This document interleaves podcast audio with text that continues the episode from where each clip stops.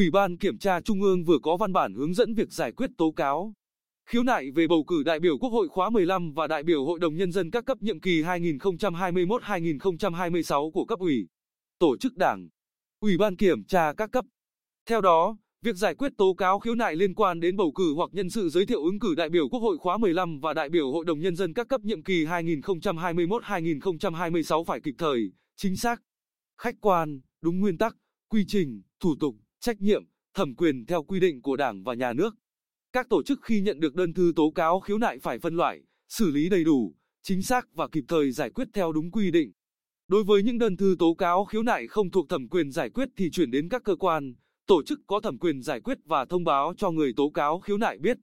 Giải quyết tố cáo khiếu nại phải kết luận rõ đúng, sai, khuyết điểm, vi phạm, nếu có, xử lý theo thẩm quyền hoặc báo cáo cấp có thẩm quyền xử lý kịp thời, nghiêm minh các trường hợp vi phạm. Trong thời hạn 10 ngày trước ngày bầu cử, ngừng việc xem xét giải quyết mọi tố cáo khiếu nại liên quan đến người ứng cử và việc lập danh sách người ứng cử đại biểu Quốc hội và Hội đồng Nhân dân các cấp đến khi bầu cử xong. Hướng dẫn của Ủy ban Kiểm tra Trung ương cũng nêu rõ sẽ không giải quyết các tố cáo giấu tên, mạo tên, không rõ địa chỉ, tố cáo có tên đã được cấp có thẩm quyền xem xét, kết luận.